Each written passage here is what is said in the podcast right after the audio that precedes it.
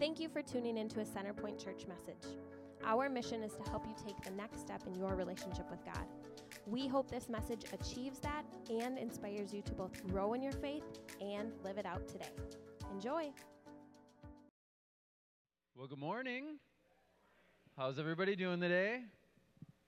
Oh, oh, that was a weak good, but uh, hopefully you'll warm up as the service goes on. Anyways, welcome to Centerpoint Church. My name is Aaron Master. I'm the pastor here. Uh, you're in for a service that's about a one hour long, and our mission is to help you take the next step in your relationship with God. I'm super excited about today because I'm not speaking, actually. We have a guest speaker that I'm excited to learn from, and I hope you are too. We're kicking off a new series uh, starting today. It's called Summer in the Psalms. I challenge a lot of y'all, the, the, the church as a whole, to start reading through the Psalms uh, this summer. Some of you maybe have been slacking. Some of you maybe are on, on, on point right now, but we're, we're going to be talking about the Psalms, and Amy Holly is actually coming on up. You can kind of bring your, your stand on over.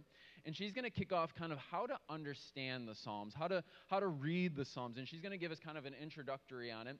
And then throughout this whole series, we're going to have different people share a little bit of Psalms that have stuck out to them as they've been reading through uh, over this whole summer. So I'm going to hand it off to Amy, and then she'll take us through it. I don't know about you guys, but I'm just kind of thinking maybe we should just scrap the message completely and just look at a slideshow of little Claire. I think that might be a better use of our time. No, just kidding. Um, I'm really excited to talk to you this morning about the book of Psalms. I'm not going to actually dig into any particular psalm or Bible passage this morning. Instead, I'm going to give you kind of a bird's eye view of the book as a whole and um, hopefully provide some information that will help all of us, myself included, just really know how to understand what God is wanting to say to us through this incredible book. Um, and if you have been reading, as Aaron said, he's been encouraging you to do, hopefully you've already experienced some of this. But before I get into all that, let's pray together. Um, Father, thank you so much for this incredible gift that you have given us called your word. Thank you for the Bible. Thank you for the way it teaches us and it lets us know what your heart is towards us and what your plans and purposes for us are and what your plans and purposes are for history in general. I pray that as we um, just look into this book over the summer, um, that you would help us to see you as you really are and help us to align ourselves with the things that you say are true and good and right so that we can have our minds renewed with your truth and we can draw close to you and we can live in the way that you desire us to because you love us so much and you have only good in, our, in, in mind for us. So we pray that you would teach us this morning. In your name, amen. Well, as Aaron said, this message is the introduction to the Summer and the Psalm series. And as he said also, over the coming weeks, there will be different people sharing about individual Psalms that have been particularly meaningful to them. But today, um, I just want us to look at a couple of major threads that we can kind of see running through the book of Psalms and talk about the ways that the Lord might use this book in our lives to help us grow close to Him. And before I do that, though, I want to give you just some like kind of introductory material about the book.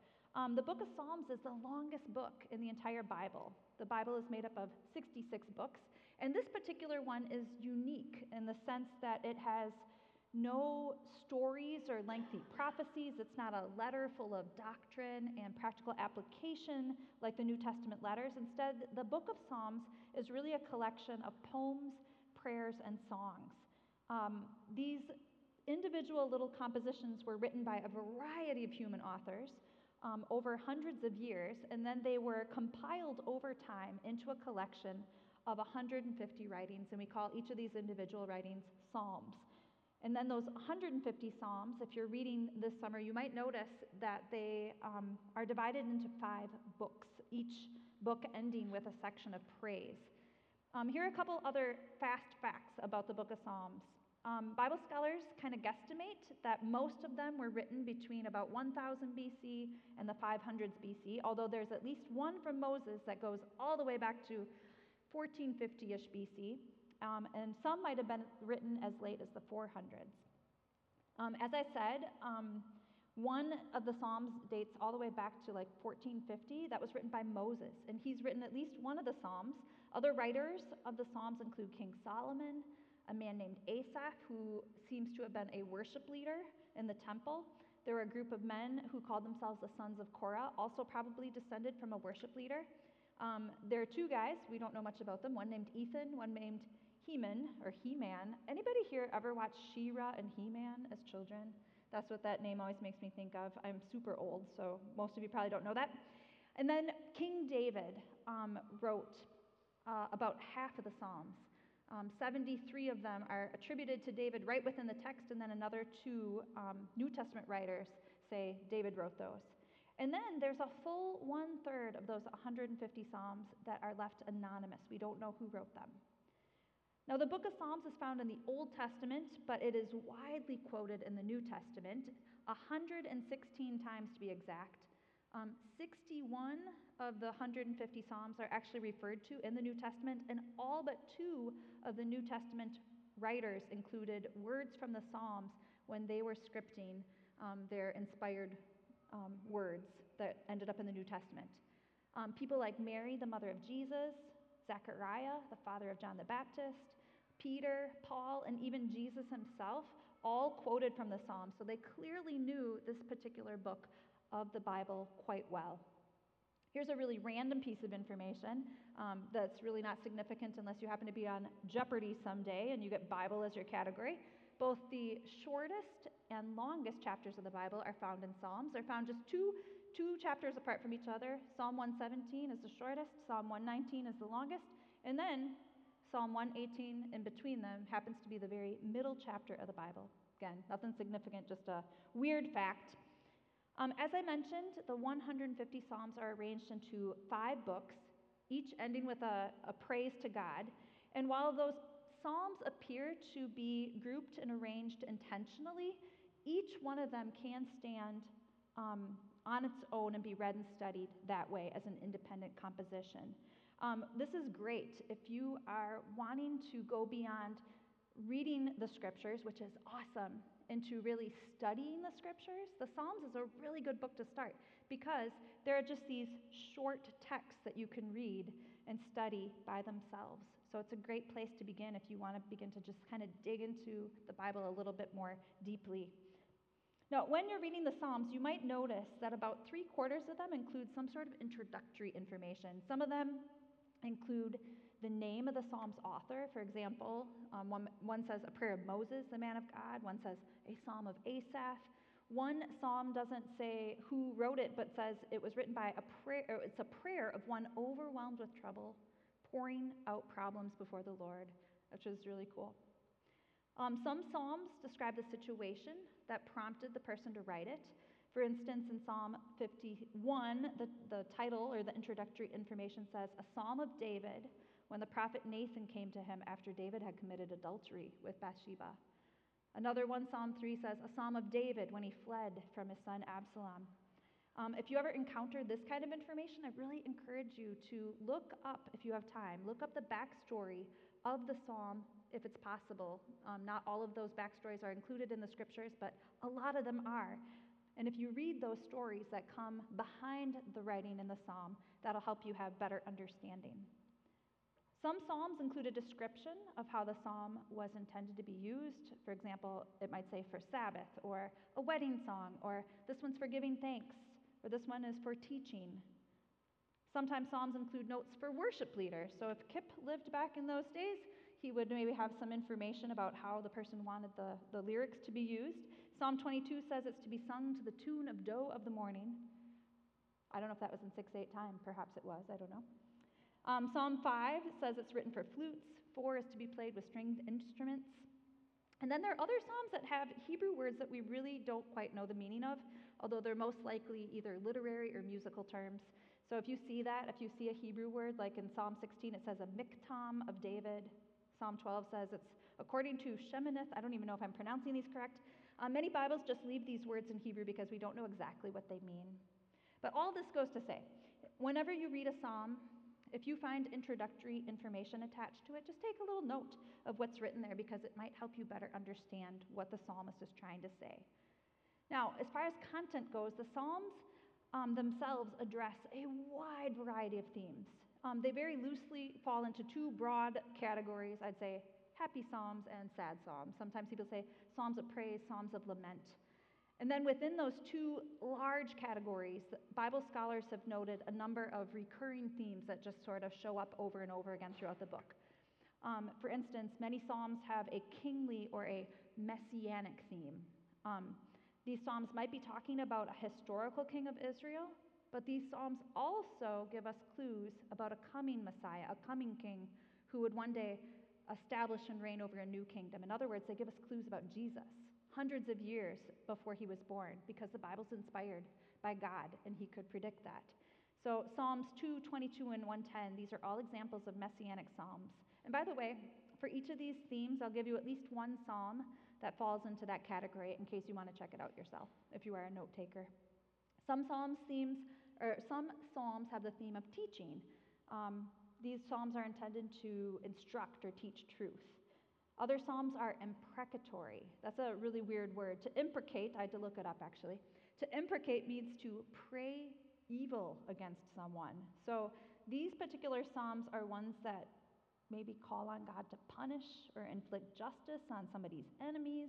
These are kind of weird ones to read. We'll go over this in just a moment.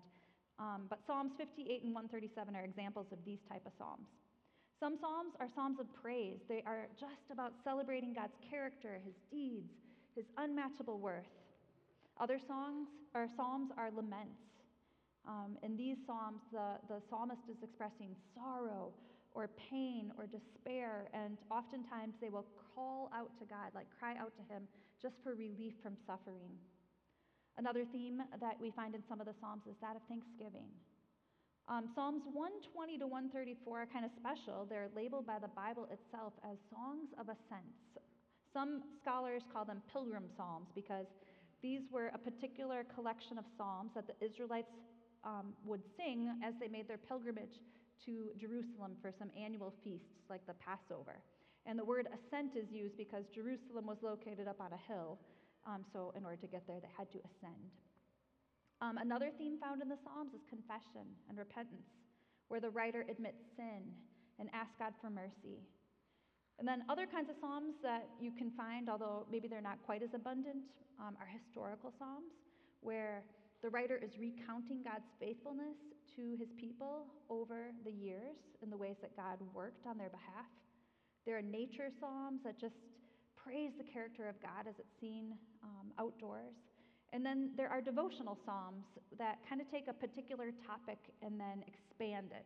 Um, psalm 1 is a good example of a devotional psalm. It sets up this contrast between the path of a godly person who meditates on God's word versus a wicked person who does his own thing. And just another interesting note some scholars who have studied the Bible have kind of suggested that that psalm that I just um, told you about Psalm 1, where it talks about the person that meditates on God's word. That psalm, along with the next one, Psalm 2, which is a messianic kingly psalm, um, some people have suggested that those two psalms together form the introduction to the book because you see those two themes in the way that the books of Psalms are arranged this theme of God's word or Torah and the king of Israel sometimes referring to, like I said, a historical one, or sometimes to the Messiah. So you might notice that as you're reading, although if you don't notice that, it's totally okay. Um, now, as you're reading through the Psalms on your own, you might find that what you're reading falls very neatly into those categories, those themes that I told you, or they might not. That is because, with the exception of the ones that are labeled songs of ascent, the Bible does not actually sort the Psalms into these categories that I just mentioned.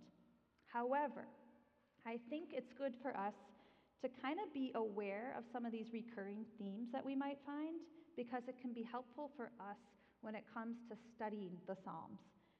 In general, good, solid Bible study involves looking at what the text itself says, asking ourselves, okay, what does it say? And then asking God to help us understand what the original author meant by it. And then, after we've done that, after we've asked, okay, what does it say? What is God trying to communicate through this author? Then the next step would be to say, how does maybe God want me to put this kind of principle into action into my own life? But we need to do it in that order instead of just jumping into, well, what does it mean to me? Um, and that involves interpreting each psalm through the proper contextual lens. Now, I've heard Bible scholars say something like this never read a Bible verse. And at first thought, you might be like, why would somebody tell me not to read a Bible verse? They are not saying don't read the Bible, not at all. What they're saying is make sure you don't ever just read one verse and skip the other verses that come all around it. Because it's really important for us to read the context. Paying attention to context is always, always important when we're reading the Bible. But it's particularly important when we are reading certain genres of literature within the Bible, especially things like poetry, which is found in the Psalms. Taking note of the theme of the psalm, like just reading it all the way through and saying, all right, what is the general theme of this thing? That will help us avoid some interpretation mistakes. Okay, I'm to give you an example of an interpretation mistake that I saw recently online. Somebody I, have never met. Somebody, so it's not anybody in this room. It's not anybody that you know from this area, but somebody who lives far away. Um, she put this verse on her Instagram account. Um, this is from an imprecatory psalm. Remember, I said that those are calling. The psalmist is calling on God to exact justice on somebody. So in Psalm 137, here's what the writer says of the psalm. He says, O Babylon, you will be destroyed. Happy is the one who pays you back for what you have done to us. Happy is the one who takes your babies and smashes them against the rocks. Probably not good to read when we just showed a cute baby picture, right?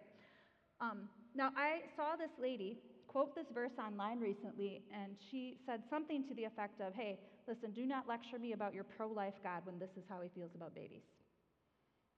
Now, that, I think, is a really horrible misuse of Scripture. The person who wrote Psalm 137 was expressing his own raw, honest feelings, not God's feelings about children.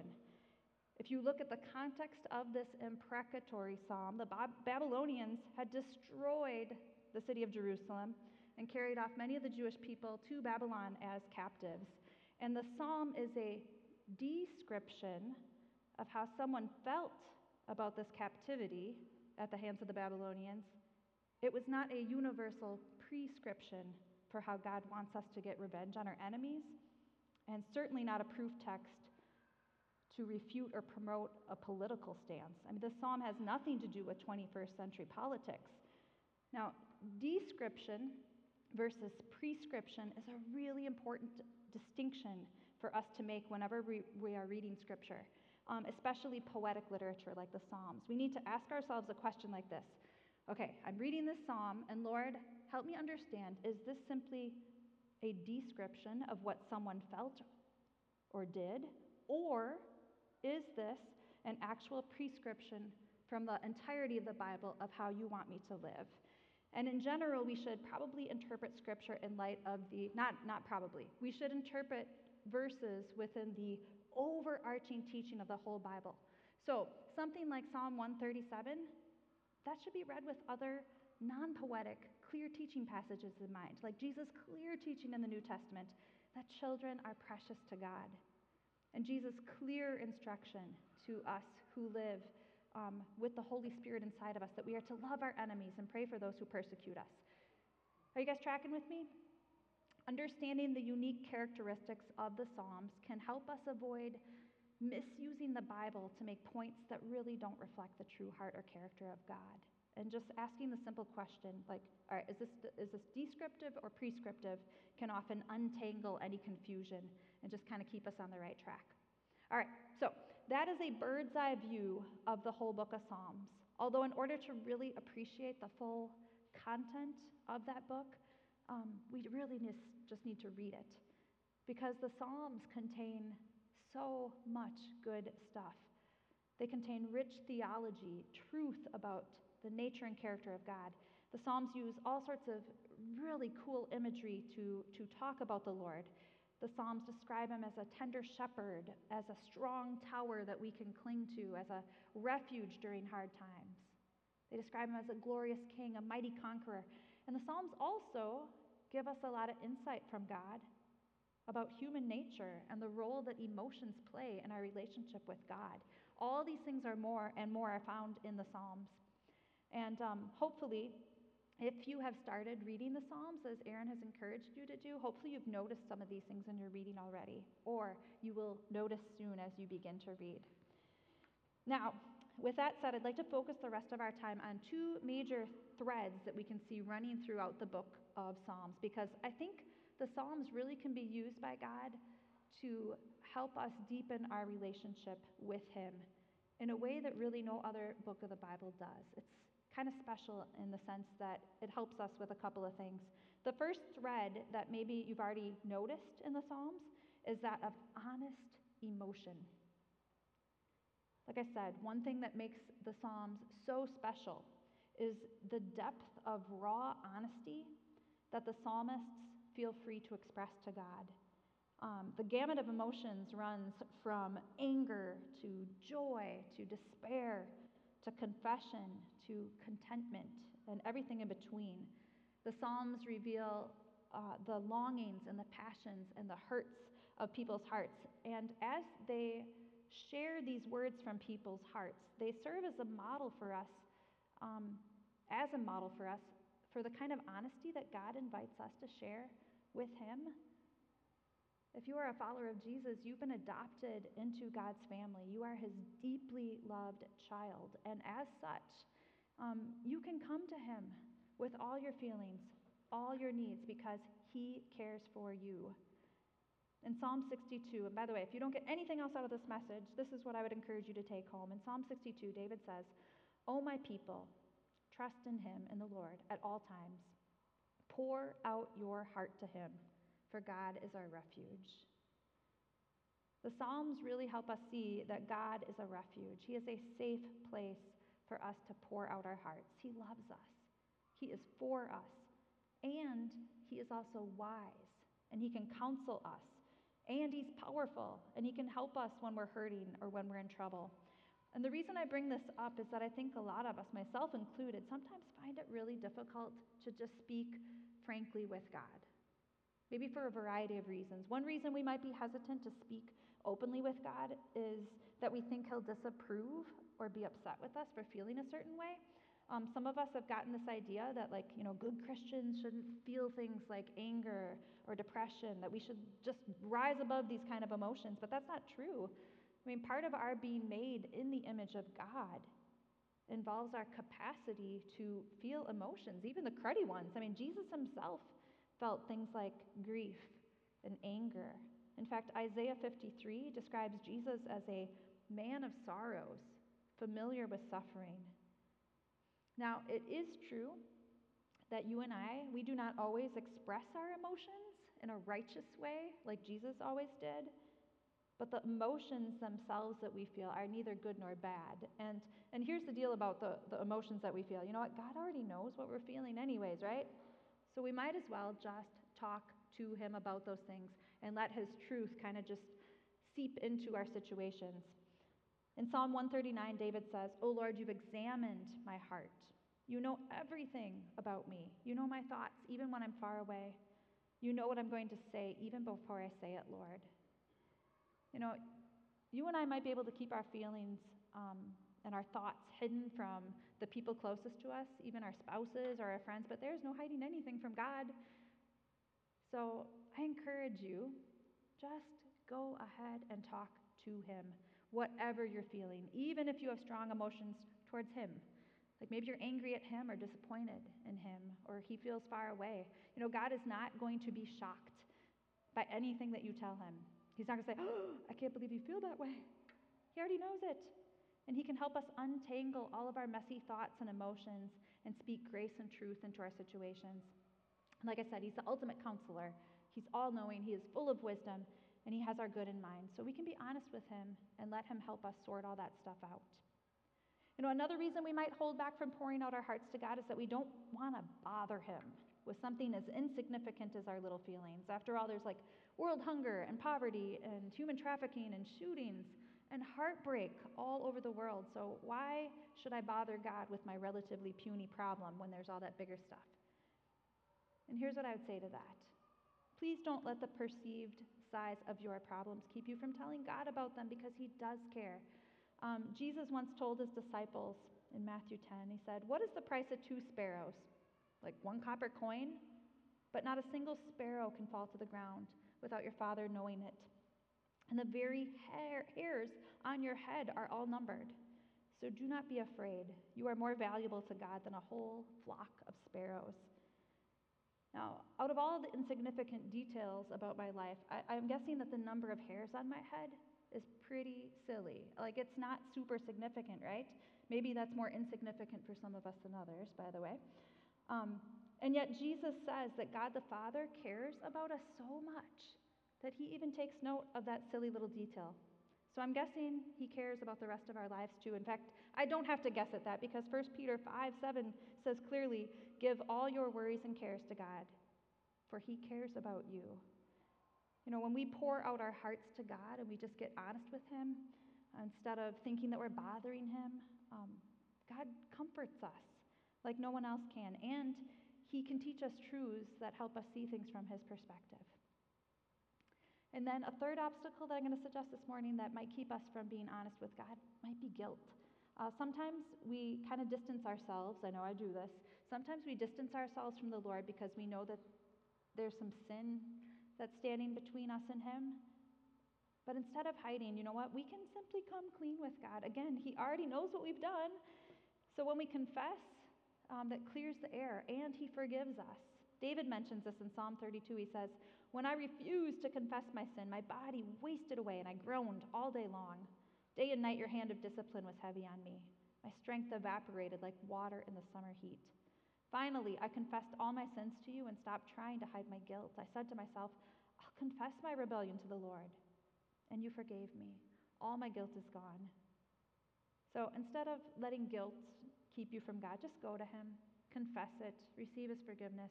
The Bible makes it very clear that if we confess our sins to Him, that He is faithful and just to forgive our sins and to cleanse us.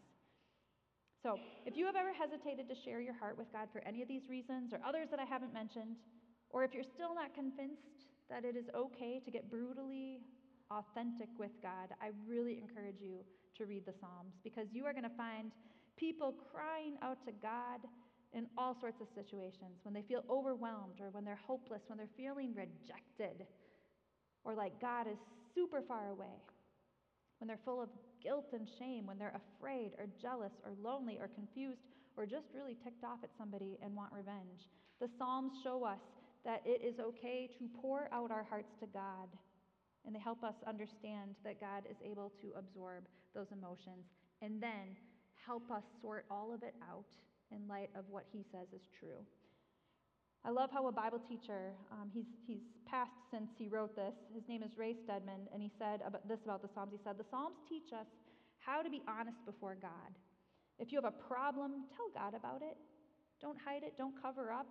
Especially, don't get pious and sanctimonious and try to smooth it over. If you are angry with God, tell Him, say so. If you're upset about something that He's done, tell Him so. If you're resentful, bring it out. If you're happy and glad, express that. That is what worship is it's a heart's honesty. As Jesus said to the woman at the well in Samaria, the true worshipers will worship the Father in spirit and truth. God is looking for that kind of worshiper.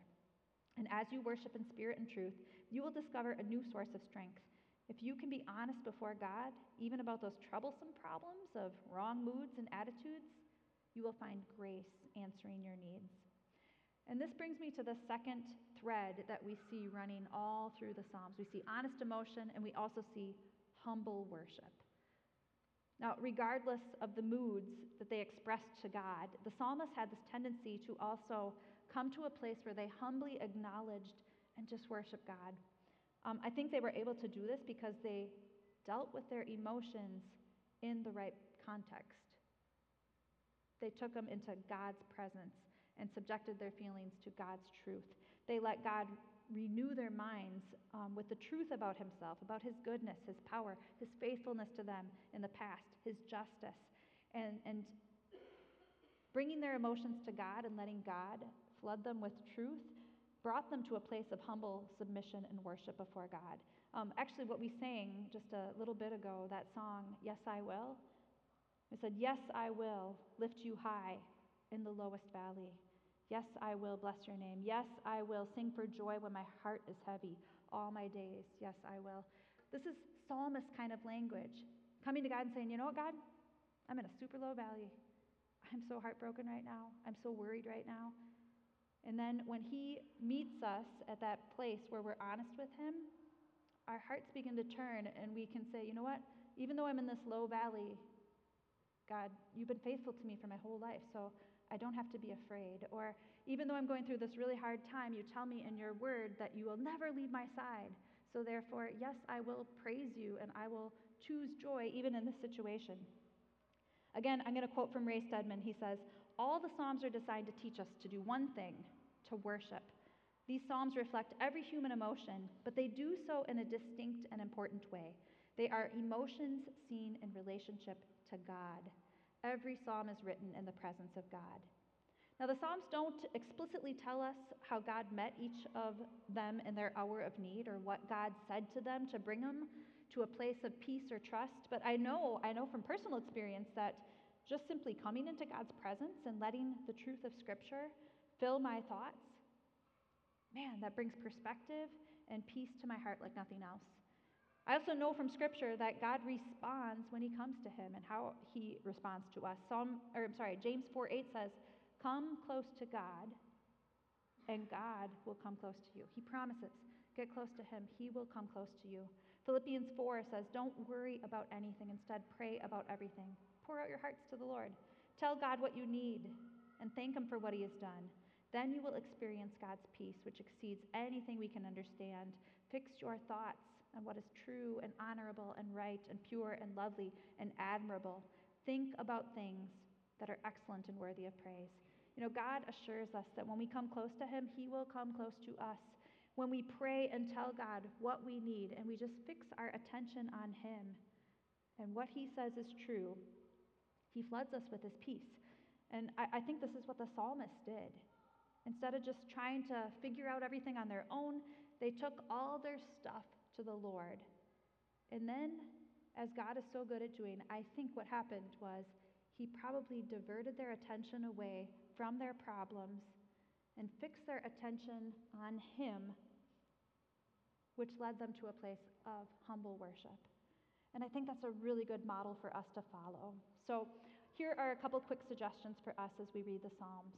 Um, ways that maybe God can use this particular book of the Bible in our lives to draw us close to Him. First of all, use the Psalms as a model for how to communicate honestly with God. If you're ever hesitant to just be honest with God, read the Psalms and be encouraged by how candid these people were as they poured out their hearts to Him. Number two, um, use the Psalms as a model of how to express emotion without sinning. I, I think the Psalms really provide a model for us for how we can handle our feelings in a way that honors God. Like I said earlier, emotions themselves are not wrong.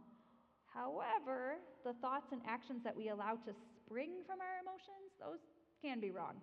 Um, feelings never justify sin.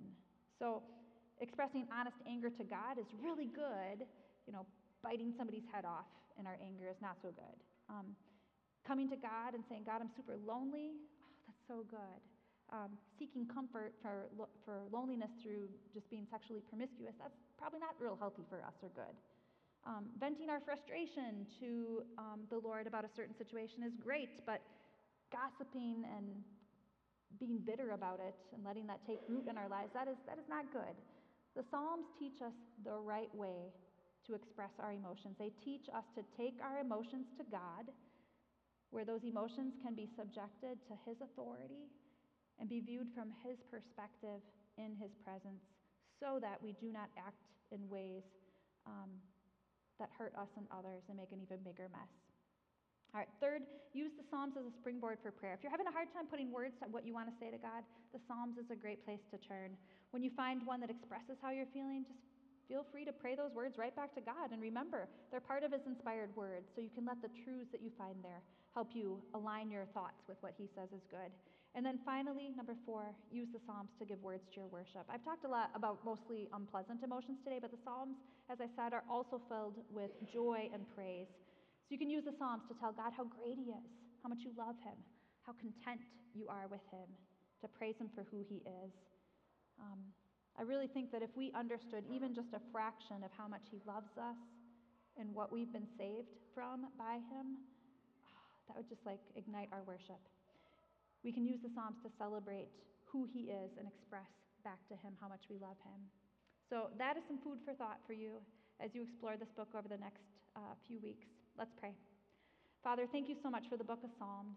Thank you for inviting us as your children to come to you with all of our needs, to tell you what is on our hearts, to pour out our hearts before you because you are our refuge. I pray that you would use the words of the Psalms, words that you inspired humans to write um, under the guidance of the Holy Spirit, so that they would be included in the Bible. Help us to use those words to give voice to our worship and our feelings, and to remind us that you care about every part of our lives good, bad, ugly, everything in between. Help us to submit our emotions and our thoughts to you so that you can align them with your truth. We pray this in Jesus, our Savior's name. Amen.